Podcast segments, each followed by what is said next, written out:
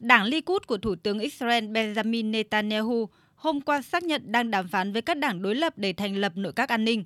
Sáng kiến đã nhận được sự ủng hộ của cựu Thủ tướng ôn hòa Yair Lapid và cựu Bộ trưởng Quốc phòng Benny Gantz. Một nội các như vậy sẽ làm giảm bớt ảnh hưởng của các đảng tôn giáo trong liên minh cầm quyền hiện nay và mở đường cho các hoạt động quyết đoán hơn của chính quyền Thủ tướng Benjamin Netanyahu. Quân đội Israel cho biết đã kiểm soát phần lớn miền Nam và tái chiếm toàn bộ khu vực biên giới với giải Gaza, đồng thời tuyên bố đang trên đà tấn công toàn diện vào vùng lãnh thổ Palestine này. Bộ trưởng Quốc phòng Israel Yoav Gallant nhấn mạnh. Chúng tôi bắt đầu cuộc tấn công từ trên không, sau đó chúng tôi sẽ tấn công trên bộ. Chúng tôi tạo ra một hệ thống phòng thủ vững chắc ở biên giới bằng một bức tường sắt nhìn ra tất cả những sơ hở đó, bao gồm xe thiết giáp, các đơn vị đặc biệt cũng như các phương tiện trên bộ và trên không. Israel cam kết bảo đảm an ninh cho công dân của mình, sự an toàn và phúc lợi của họ. Cùng ngày, lực lượng Hamas đã liên tục nã rocket về phía Israel sau khi cảnh báo người dân ở thành phố cảng miền Nam Askelon của Israel phải sơ tán trước 17 giờ theo giờ địa phương.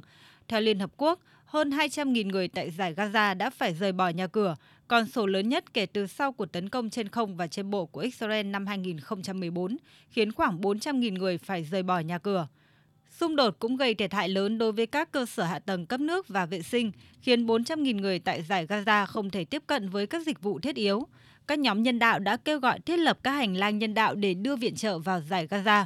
Chính phủ nhiều nước trong khu vực và trên thế giới đang thúc đẩy các nỗ lực nhằm hạ nhiệt xung đột leo thang giữa Israel và Hamas. Ai Cập, Qatar và Thổ Nhĩ Kỳ đã đề nghị làm trung gian hòa giải, trong khi Tổng thống Nga Vladimir Putin tái khẳng định sự cần thiết phải có một lệnh ngừng bắn ngay lập tức và nối lại đàm phán.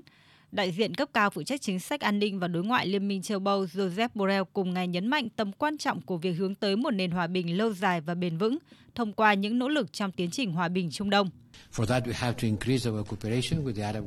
Chúng ta phải tăng cường hợp tác và khôi phục kế hoạch hòa bình Ả Rập. Những diễn biến hiện nay là lời nhắc nhở với thế giới rằng vấn đề Palestine vẫn tồn tại Việc tạo dựng hòa bình giữa các nước Ả Rập và Israel là cần thiết, nhưng hòa bình cũng phải được thực hiện với người Palestine. Nếu không giải quyết được tất cả những vấn đề này, chu kỳ bạo lực sẽ còn tiếp diễn. Liên minh châu Âu dự kiến sẽ họp khẩn trong ngày hôm nay tại Oman để thảo luận về cuộc xung đột Israel và lực lượng vũ trang Hamas. Các nhà ngoại giao hàng đầu của Israel và chính quyền Palestine cũng đã được mời tham dự cuộc họp này.